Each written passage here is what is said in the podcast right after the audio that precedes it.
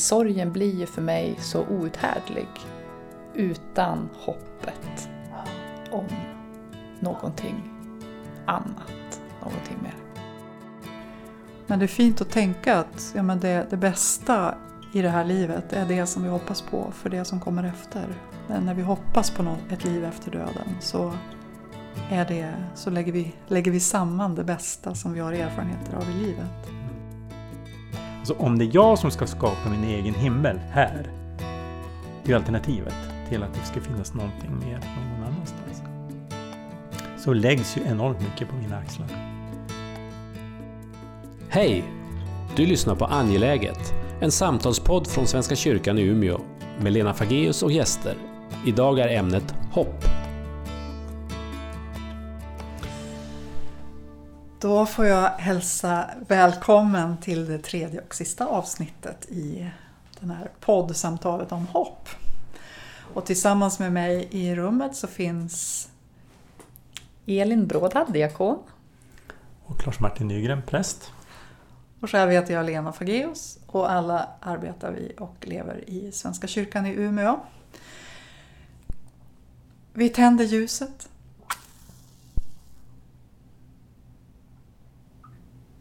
Ljuset som är vår symbol för, för närvaro, både vår egen men också Guds närvaron. När man pratar om hopp så kommer man inte, faktiskt inte ifrån tanken eller, eller idén omkring, ja men ha, har, vi, har vi något hopp efter döden? Vad tänker ni om? Vad händer efter döden? Ska vi hoppas på ett liv efter detta? Ehm, Ehm, jag har en bild av mig själv när jag pratar om livet efter döden. Det som jag hoppas på, det som jag tror och vill och önskar. Och... Då har jag en bild. Det är så att jag har, jag har en son som är tre år och han har precis greppat det här med att leka tillsammans. Ehm, så nu leker han med sin, sin grann, grannpojken som är lika gammal och då brukar jag ta en pall och sätta mig utanför sovrumsdörren när de är där inne och leker. Och så lyssnar jag bara på deras samtal och teorier. Och, och det är ju så oerhört underhållande och de är så kloka. Och de har sådana utläggningar och samtidigt så tänker jag att oj vad ni ska få erfara mycket. Och, och då brukar jag tänka att när jag pratar om livet sedan, livet efter döden, då tänker jag att det är Gud som sitter på den där pallen och att jag är den där treåringen som ska liksom försöka klä det i ord. Och det är ju, jag är klok men jag, jag klarar det inte liksom, utan han sitter där och fnissar och lyssnar på, på mig och mina tankar. Så kan jag liksom se det när jag, men jag har, jag har ett hopp. Och, men jag tror att jag kan inte måla ens en liten del av hela bilden. Mm. Och ska inte kunna det. Fint med din treåring. Vad tänker du Lars-Martin? Jag, jag fanns ju en gång i tiden som förbandspastor på Arméns jägarbataljon och då hade vi, hade vi lektioner.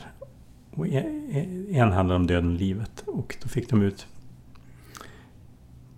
kritor och papper, de värnpliktiga. Det var lite tag sedan med andra ord. Och, eh, och på ena skulle de rita, måla, det här tror jag händer efter döden. Och på det andra var det, det här skulle jag vilja hända efter döden. Så målade de med kritor och det var, vi hade satt på lite musik och så fick de sitta där och måla. måla, måla.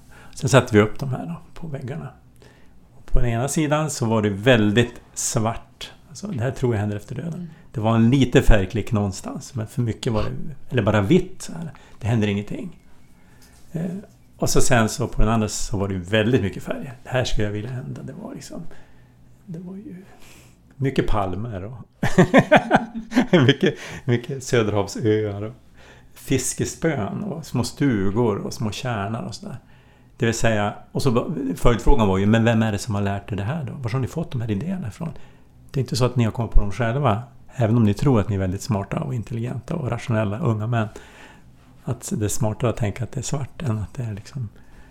Eh, och själv ritade jag också och för mig så, så, så var ju det att tron på... Alltså mitt hopp är att jag kommer att få möta Jesus.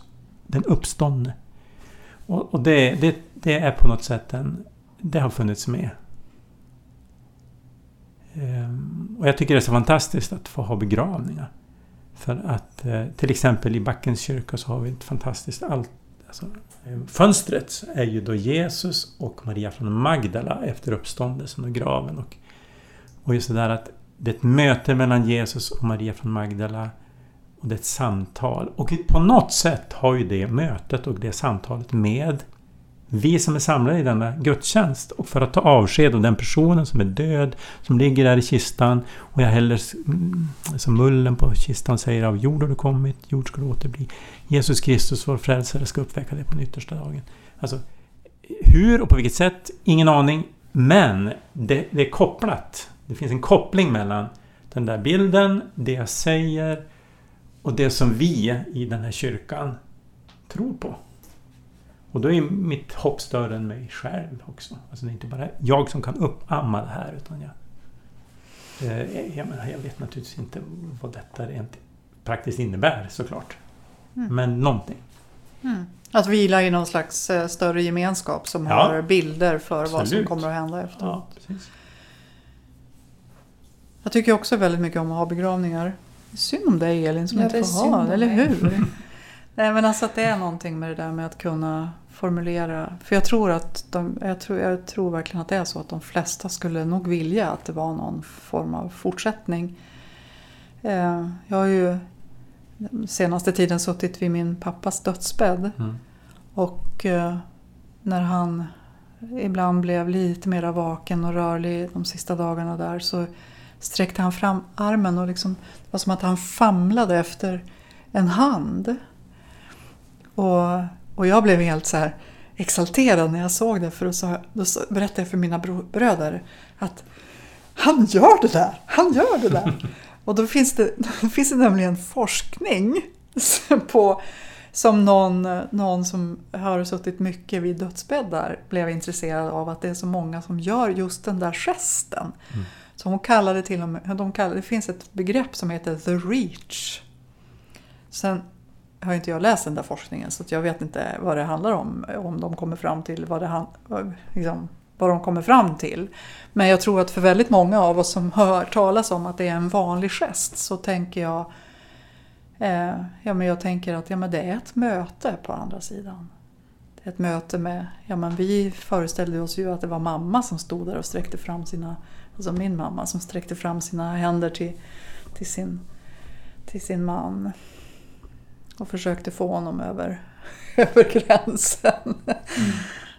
Men, men jag, jag, tänker också att det finns något. Jag har ju i, i väldigt, väldigt många år har jag arbetat i väldigt hög utsträckning med personer som har gjort svåra förluster. Um, föräldrar som har förlorat barn i cancer och annat. Och där Ja, men, och inte minst i arbetet efter tsunamin mm. så möter jag ju många. Och jag tror att vi alla känner igen de där berättelserna. Att ja, men, man, många berättar att de har upplevelser som är de har, känner av någon slags närvaro eller plötsligt så kommer det en doft eller, eller vad det nu är. Alltså många, även ateister och eh, sådana som verkligen inte kan tänka sig egentligen att det finns någonting efter kan ändå uppleva någonting som är bortom det som går att rationellt förklara. Eh, jag tänker på en kvinna som, som när hon förlorade sitt barn så sa hon Jag står bara inte ut med att det inte skulle finnas någon, någon fortsättning. Så att hon sökte sig till sammanhang där, där man talade om att det fanns någonting. Och hittade in i, i kyrkan på det sättet. Och jag, jag, jag, tror att vi skulle behöva prata mycket mer om, om hoppet inför det som kommer efter döden. Så För jag tror att det gör någonting med vårt levande. Om vi tänker att ja, men livet är inte bara här och nu utan det är någonting som... Det finns en slags fortsättning. Och för mig blir ju, på något vis, sorgen blir ju för mig så outhärdlig utan hoppet Ja, om någonting annat. Någonting mer. Eh, Teologen Mikael Telbe skriver Även om vi bekänner oss till ett himmelrike så lever vi ofta som att detta liv vore allt. Jag tänkte på det du sa om att vara här och nu. Och jag tänker att, att tänka ett liv efter döden eh, kan ju vara, bli så abstrakt och så diffust att det, lätt, det blir lättare att vara här och nu. Mm. Alltså att inte blicka så långt, att inte blicka bortom horisonten utan att, att vara så mycket här och nu. Och den förlusten då blir ju, tänker jag, så outhärdlig när det inte finns någonting mer. När slutet är slutet. Sen finns det säkert sådana som skulle säga det att ja, men det där är ju bara, jag menar använd ditt rationella tänkande. Det är ändå bara svart. Ja, precis. Precis. Eh, det, vi, det vi vet omkring, alltså det man vet är ju ändå att det Det är tar. väldigt, men det är väldigt lite vi vet av allt det vi vet, att man Eller skulle hur? kunna veta. Nej, men jag tänker att vi, men, jag, men för mig så är det alltså, det gör någonting med mig att, eh, att hoppas på att det kommer någonting efter. Mm. Sen påstår jag inte att jag vet. Men jag hoppas på att jag hoppas på att Gud finns. Jag hoppas på att jag får träffa mina käraste. Jag hoppas... Men jag vet inte. Men men det, det finns ju också en, en bit av det hela som... Eh, alltså... Man pratar ju ibland om att, att, att det här med himmelriket eller Guds rike eller eh, livet efter detta. Alltså det är ju inte, det är inte bara en tillvaro som är helt okänd som ligger där framme. Utan det är någonting som jag redan nu Mm. kan få smaka på. Och de, alla, alla människor har erfarenheter av det. Och de erfarenheterna... Alla människor. Ja, alla människor har erfarenheter av det eftersom det är kopplat till det som vi pratar om skönhet, godhet och sanning. Och alla människor har erfarenhet av skönhet, godhet och sanning. Och det är där Gud uppenbarar sig. Just, för jag menar skönhet, det, det, det, det har ju alla människor. Vet ju vad det innebär. Det kan vara olika för olika människor, men det är ju... Ja, vi kan ju prata hur mycket om, som helst omkring skönheten. Godheten också. Jag tänker gemenskap, Ja, men det är ju frid, förlåtelse, frihet. Mm. De här Stororden egentligen. stororden, Mm. när de råder. Och, och det är ju smaktillfällen. Alltså det, är smak... Vi smakar någonting av det som jag hoppas på. För annars skulle vi inte kunna hoppas Nej, på det. vi har, om vi alltså, inte så någonstans är det ju inte någonting bara helt okänt. Okej, det- Nej. vi vet ingenting, vi vet ingenting. Jo, vi vet, vi vet ju någonting eftersom vi har smakat någonting av det redan. Så. Sen eh, kan ju sanning vara smärtsam. Det är en annan sak. Mm. Eh, Men, men just det med skönhet och godhet, att det är, det är mötesplatser här mellan Gud och mig. Och då krävs det också att jag hinner reflektera över det. Så att jag på något sätt kan ana, ja men just det. Här, här har jag gjort en, en erfarenhet. Och det, behö, alltså det behöver inte vara något så exceptionellt. Ibland så pratar jag med människor som har gjort andliga erfarenheter och det är stora saker och det, det är livsavgörande. Jo, men det kan det också vara. Men för de, för de allra flesta så är det inte det, utan det är någonting som pågår hela tiden. Men jag ser det inte eftersom jag inte fått tolkningsredskapen. Nej, för visst är det så också att det handlar väldigt mycket om, om, eh, om orden som tolkar. Mm. Ehm, och att det inte... Ja, men det är, i, I den kristna världen så, så an, har vi de här liksom, referensramarna och Mm. tolkar. Mm. Men utanför den här världen så tänker man att skönhet är skönhet. Ja, precis.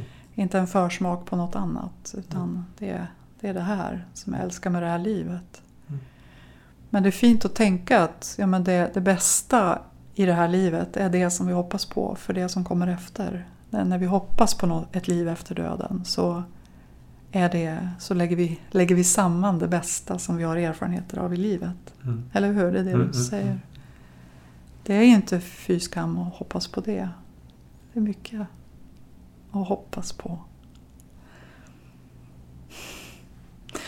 Och så samtidigt det där icke-vetandet. Att, eh, jag väljer att tro. Att det är så, jag väljer att tro att det är så som du beskriver. Men veta kan vi inte göra. Om man inte... Eller? Såg, han ser så klurig ut ibland, Lars Martin, eller hur?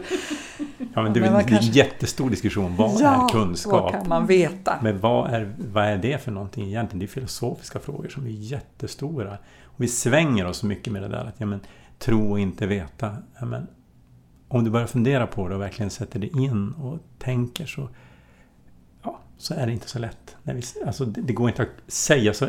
Vi, och det, det får bli någon slags populärvetenskap om allt Ja. det vi diskuterar. Istället för att säga, men vad är det egentligen? Och hur fungerar det? Och hur relaterar jag till det? Och vad är det vi som kyrka har som, Ja. som är vårt uppdrag? Jag tror att det kan finnas en... en eh, det är också en del av uppdraget att, att, att, eh, att det finns en befrielse i att att, ja, men vi har väl varit inne på det också, att kunna få kapitulera inför någonting. Och att jag inte, jag behöver inte... Alltså om det är jag som ska skapa min egen himmel här. Det är ju alternativet till att det ska finnas någonting mer någon annanstans. Så läggs ju enormt mycket på mina axlar. Och det är kanske det som vi också ser i, i vårt samhälle idag. Alltså där jag kämpar och sliter för att skapa en tillvaro himmel, himmelsk tillvaro för mig själv och för min familj. Och man sliter och man kämpar. Och Men det blir tänk- liksom... Ja, alltså, och, nu- och, det, och då sliter man för sig själv och sin familj, inte för, inte för världen inte oftast. för världen, Nej, nej, inte för de där barnen Nej. som dör i malaria i Afrika eller, eller vad det nu är. Nej, nej. Utan man, man sliter för sig själv. Och visionen som, som i alla fall som, ja, men som jag tänker att vi måste bära är, är någonting som är större än vad jag och mitt eget lilla fjuttliv är. Mm. Mm. Ehm, ja. Vår tid närmar sig slutet på det här eh, goda samtalet. Jag skulle vilja att du Lars Martin läser eh, salmen 201. De sista kanske två verserna, eller vad tror du? Var det inte 201 vi sa? Jajamän, 201. Det är en sån här psalm som vi väldigt ofta sjunger på sommaren. Eh, vare sig det är bröllop eller dop eller begravning. Och det säger sig själv, vi kan den väl. Men det här är de sista verserna i den där psalmen. Allt kött är hö, allt flyktar här och snart förvissnar gräsen. Hos dig alena, Herre, är ett oförgängligt väsen. Min ande giv, det nya liv, som aldrig skall förblomma, fast äng och fält stå tomma. Då må förblekna sommarns glans och vissna allt fåfängligt. Min vän är min och jag är hans, vårt band är oförgängligt. I paradis han, huld och vis, mig sist skall omplantera. Där intet vissnar mera.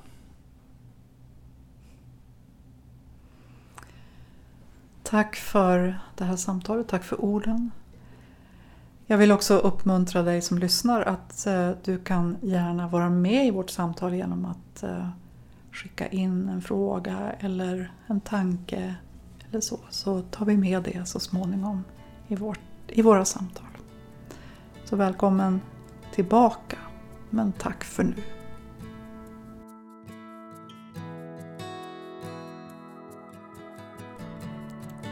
Du har hört Angeläget, en podd med Lena Fageus och gäster. Podden är producerad av Svenska kyrkan i Umeå. Vill du fortsätta samtalet når du oss på Svenska kyrkan i Umeås Facebook eller via e-post till umia.kommunikation svenskakyrkan.se. Tack för att du lyssnade.